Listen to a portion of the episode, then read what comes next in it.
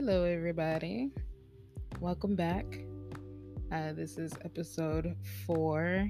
Thank you all so much for supporting and pressing play and listening to me share my random thoughts and views and just different rambles as I think out loud. I want to thank you guys for uh, giving me some really good feedback, uh, sending me messages of support messages of accountability. Shout out to you. Um, asking me for this episode. I promise it was coming. It was coming. This semester, y'all, has been a lot for me.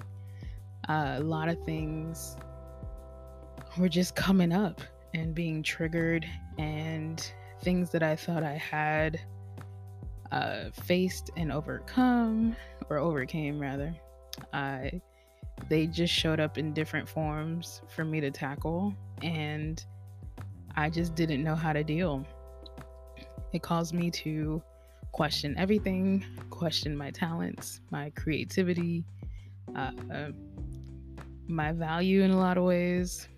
It it sent me for a loop. Uh, I'm still reeling from it. It's in this weird like emotional hangover space of what happens after you have a major anxiety attack. I don't know if you've ever experienced it. It's the worst, and I don't wish it on anybody. And I actually had a lot of anxiety attacks within like the last two weeks, uh, just coming towards the end of this fall semester. For those of you guys who don't know, I probably should have started off there if I didn't mention it before, but I'm back in school to complete my bachelor's degree. I'm studying communications. And for someone who has a very clear uh, disconnection from being an effective communicator, it is interesting that I picked that major to study. Therefore, every class being a very tough, challenging experience in itself, uh, causing me to keep bending even though I, in a lot of ways, I felt like breaking. Um, and it's been a very, very interesting, trying, exhausting, emotionally taxing time. I am trying not to feel regret or run from this because this time around I have made the decision to go back to school on my own. I was not forced to do it. I chose to, and I just keep trying to remind myself of that decision. So I'm not at the point of regretting, luckily, despite student loans, but the challenges that come up for me in those moments, in the most random ways, stop me in my track and make me question everything. Like, why am I doing this? I want to go run and hide. this is stupid. I should never did this. Um, and it's not even to say that I don't know how to do what's asked of me. I'm more afraid of what the possible like outcome of it will be. And this has been a struggle for me for a while. Um, I don't want to say all 32 years of my life so far, but a large majority of it, I realized that I am a control freak and I like, I control what I, I control myself, if anything, especially if I can't control my surroundings. I control everything I do, but mostly all the things that I don't do uh, out of fear of embarrassment, out of fear of judgment, out of fear of lack or feeling like I can't contribute in some way. I just think about way too many things. Classic overthinker. And so I really, this semester, I met my match. Uh, for the greater part of it, I felt like I was calmer. Uh, we are back to, I'm, we're back on campus face to face. Uh, when I decided to go back to school, I started last spring, which was right before COVID shut everything down. So imagine that going back to school after X number of years of not being in college. And I picked this school because it's a small school and it's in person. I can be accounted for. I won't get lost in the crowd and having to take lecture hall classes, the whole rigmarole. So, decided to go back, back in class, getting the hang of it, and then boom, COVID happens. And right after spring break, we go virtual. Now, before I transferred to this school, I tried transferring to an, another university and attempted to do virtual and completely bombed. so I did not want to do that. So I was like, oh, face to face. I'm learning who I am as a student and not being hard headed and just going with it. Yeah. So going from face to face to virtual and then having been virtual for the remainder of the spring semester all of fall of last year and spring of this year, now going back face to face this semester, I was excited because I was honestly looking forward to having the traditional college campus experience. I'm one of those late 80s babies that were raised in the 90s and loved everything about a different world. I hated school, but I looked forward to college because of how lit it looked. Um, and just making those kind of lifelong connections and just being on campus like there's something about it. Um, so i was looking forward to that. Um, and i still enjoy the experience but what i don't like is public speaking and what an oxymoron because i'm talking to you right here on this mic and you're listening to this podcast but there's something about delivering a presentation that I just I can't do it. I just hate how much of a physical toll, a mental toll it takes on me to be the center of attention. Don't get it wrong. I'm a Leo. I love attention, but something about being the center of it and everyone having to look at me and listen to me freaks me the hell out. So there's a lot of work going on over here counseling is is definitely a, an investment that I make sure to keep active uh, to figure all this out.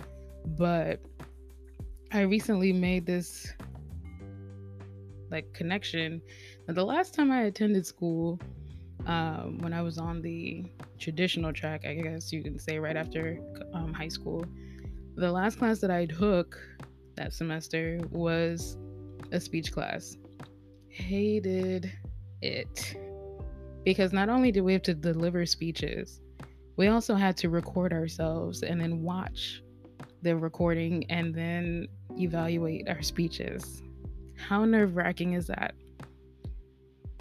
And since then, I hadn't gone back to campus, or actually, I didn't have to take that class. Thank God I passed. I don't know with what, probably a C. Mm. But that was a major setback with my education, I would say, because I just avoided presentations at all costs. I, and it's not that I don't know the material, it just, I could prepare, over prepare. And in that moment, it's just like all eyes on me, and I'm expected to deliver something. And now i'm just putting myself out there for judgment uh, and trying to impress you trying to exceed your expectations. But why do i care about this? Um, so it's, it's been tricky. And uh, along with some of my other insecurities that have been popping up going back to school as an older student um, is just feeling intimidated by my classmates. Like, we are not necessarily peers age wise. Like, I'm the oldest um, in a lot of these classes. So, I put these expectations on myself to know more or to carry myself a, a certain way, uh, just as the more experienced person who is also working full time and trying to figure this thing out while also trying not to feel bad about being a late bloomer. Come on, branding. Um, but that's what this whole show is about is to dispel that myth and tackle each uh,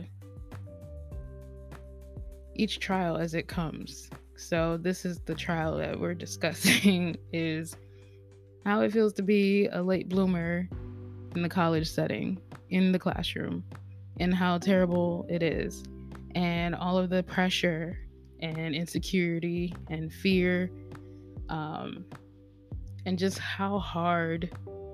I don't want to speak for my fellow late bloomies, but it's just there's just a lot of intimidation there. I can't say that I have always been an academically inclined student. Like, my favorite subjects in school were always electives. You put me in an art class, you put me in theater, um, even though I only did that in elementary, but like any creative elective and or English, that's where you can find me. Your girl was excelling in those classes. Now, math and science can kick rocks. And needless to say, this semester having to take a statistics class has been quite interesting uh, because I have had a lot of full, like full circle moments of what the disconnect was and why I, hated math. I don't think I've always hated math, but it was something about fourth grade math or third grade, whenever we started learning about fractions, child, disconnect. And same thing with statistics. I was good up until midterms. And we started talking about probabilities. And there came fractions. Yes. so that has been interesting. But I just, it triggered so much anxiety. My first anxiety attack ever was when I was a student. Like I was junior, I think I was either a junior or senior, and something about all the pressure and emphasis about the SATs completely freaked me out. Um, before that time, I don't think I've ever had a panic attack. Um, looking back now, I realize I always had anxiety as a kid. I just, there was no, like, anxiety wasn't really a term that was used in the 90s. Um, but my, I remember having a panic attack was when I was like 16, like preparing for the SATs, because there was just so much pressure of you needing to score so high on this test because this test was gonna lead you to school and school was going to help you define your career path and then that career path was supposed to determine or create the trajectory for the rest of your life like and tell you like and help you to figure out who you are as a person and what is your value and what do you bring to society and all of that. So you hear how how anxiety ridden that is just like just all of that pressure externally and then me taking it in and like multiplying it times a hundred. Um and then ever since then like i've had ebbs and flows of anxiety attacks. I don't think i've ever like i don't think it's ever gone down. Um but it, it started coming up in like really weird ways. Um outside of like obvious attacks of like feeling like you can't breathe um blanking out disassociating which is like mentally like you feel like you're in a dream-like state like you're not present you're not you don't like you're not in your body. Your surroundings feel very foggy and just like distant. It's a very scary like eerie feeling. Um and i I feel like I was in a disassociative like state for like a couple years. Um and then you become like really ritualistic, like anxiety is horrible. It is terrible. Um and you just kind of learn how to cope with it. You just learn how to manage it. Sometimes it gets the best of you. Some days or some months, hopefully, like you can't really remember the last time you had an attack, but when it comes after not having one for a long time, it just like it rocks your world. And I would say that that's what happened to me this semester. So going back to like presentations, since being virtual like for the last two semesters, yeah, we had to deliver presentations. I hate group projects. So having to present with a group that was already frustrating and annoying, but on top of the added stress of just baseline anxiety regarding COVID and not knowing what was happening, so many updates, so many changes, so many reportings of like death and like symptoms and people sharing their stories and people losing jobs and people losing homes. And then uh, all of the race uh, issues has been like surging and just like the whole world being on fire. So not only do i have a lot of anxiety but i'm also an empath so i'm always already sensitive to energy um, so just feeling all of that, but then not having much information. So it was just always a mental hurricane and tornado going on. But from the outside, I'm just like, yeah, I'm good. Mm-hmm, yeah, got it. But my whole mind is just consumed and constantly on a loop of freaking out. Not healthy. Um, but within that, you know, luckily, still was able to work full time. And then being in school full time, uh, taking three classes each semester, fully virtual, so I'm on the computer all day. But because it's, I was doing it like out of my room, it was my safe space. So I kind of came up with ways to make myself comfortable and feel calm and feel safe in order to deliver presentations being a communications major, we have pre- presentations all the time. Uh, one of my professors, he had us, I swear, we had to do presentations for presentations. Like, he is just obsessed. He loves a good PowerPoint and 10 to 15 minute presentations. So I had to kind of build up my endurance for it.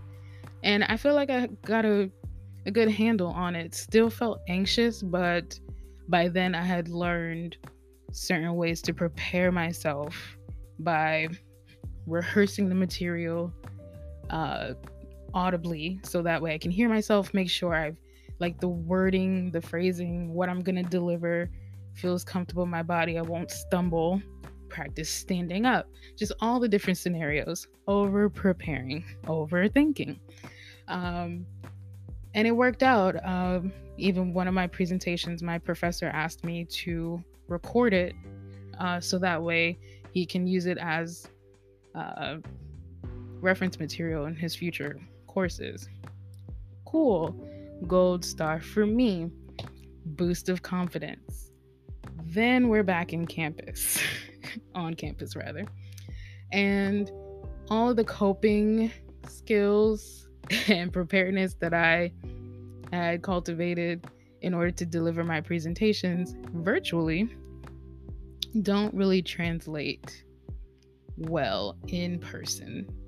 Um, yes, of course, preparedness is the baseline for everything, and even rehearsing, but there's just something about standing up in front of a room of people who are technically my peers, even though I mentally try to disconnect myself from really delving in because of my whole like personal shame of being 32 and back in school, working on it. Um, it, they, it's still a room, it's still a crowd of people with different expectations and different impressions of me and like I do with them subconsciously um, and just my professor and really myself. Like, I don't want to let myself down. So, all of this weighing on me, Um, yeah, everything. It's just crazy how much came up uh, this week in particular uh, because we're winding down. So the presentations were like the final projects of the semester. And I just, it's so crazy how things will, like the universe, God, whatever you believe in, whoever you believe in, will bring things into your life in certain ways for you to just to kind of like check your healing, so to speak. So these things that I thought that I okay, I faced it, I named what the issue was. Now I'm working to heal on it. Felt like I was healed. and then curveball. It's like, okay, you were healing, but not healing all the way, or not really in the right way. Or here's something else to consider uh, within the same realm. But um, so talking to my counselor this week about it, I realized that major part of my fear of public speaking or delivering a presentation or just my disconnect with communication really stems from like childhood. Of course, everything stems from childhood. But for me, being the child that was often seen and not heard in the ways that I didn't really feel checked on. Like, how are you feeling? How, like, what, what is your opinion on this? Um, so not really cult, like developing my voice. I'm so dis- disconnected from my voice and just not having the confidence in my voice. So not feeling safe enough to truly express myself just manifested in me still not feeling confident in my opinions uh, even just baseline things of going out with a group of friends. I will often just be the flexible go with the flow kind of person out of fear of confrontation or what is perceived as confrontation. I just don't want to be othered and just I even though I have an opinion, I have a suggestion, just don't feel confident enough to speak up for myself. And so making that revelation this week um it was really tough to be honest cuz nobody wants to really like acknowledge how like you really don't know your voice like you just don't feel safe. You don't feel confident in just saying how you feel and how much of a hindrance that is on your development and like your growth as a person. And in a lot of ways, because of that, I feel so stunted and feel like this late bloomer. Um, so I really want to work to explore that. Um, especially turning 30. I'm two years into it. But I had such this big, like, emphasis of, okay, I'm turning 30. I want to find out who I am. I want to learn. I want to just have, figure everything out. But at the core of it is, am I ready to? Or I feel like I, I feel like I need to introduce myself to myself that if that makes sense. Um because once you've grown up in an environment where you're pretty much told how to act, what to say, what to do, how to be for the betterment of others and to represent your family, um, that doesn't leave a lot of room for you to really exercise expressing yourself. Sure, that forced me to become more creative so I guess to that, I should say thank you. but emotionally, for a long time, I was I would always joke that I'm emotionally constipated, but I feel like that's like a true thing. I just didn't feel connected to emoting. Um, and also, I don't, and I feel like right now, in terms of my creativity, that's stalled a bit being that I'm expressing more verbally. It's I guess it's that um Mary J. Blige syndrome where people say, Oh no, she going through it. That album's about to be lit. I don't want to create because of negativity and sadness. I want to create beautiful things because I feel good. Um but how do I know what I really feel? Like I feel like there's a lot that I need to go through and clean out. It's like watching the show Hoarders.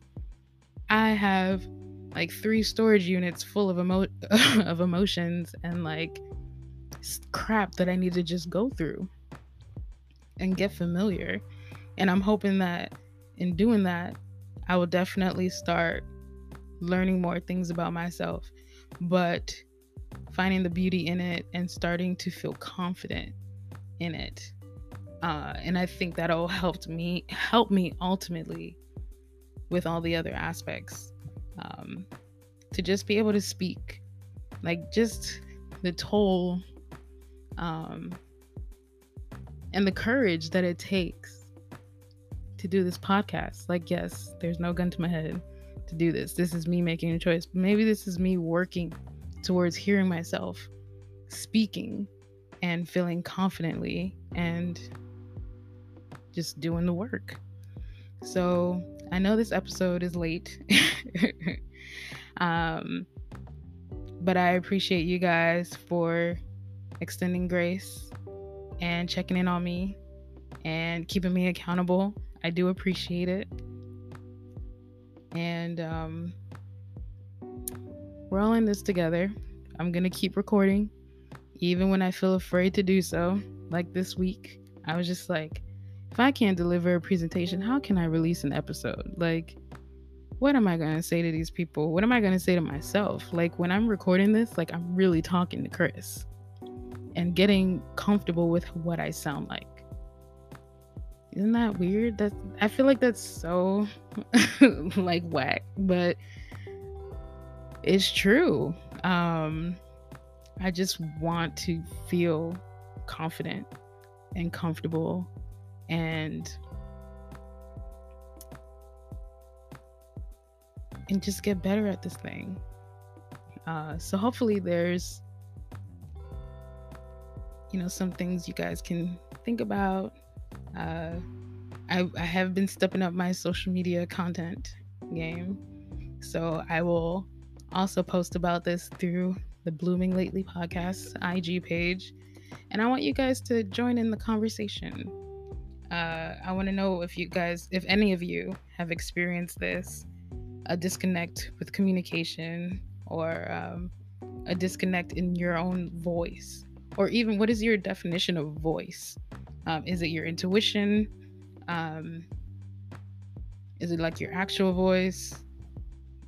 Like, where did you, like, how did you cultivate that, that confidence, that assuredness? Like, what was it? Was there a pivotal moment where you just kind of like found your courage and you just kind of stuck with it? Like, it felt good? Like, did you feel it physically or was it something mentally? I want to know what you guys think. And if you have any suggestions or recommendations for me, I am accepting them. Thank you.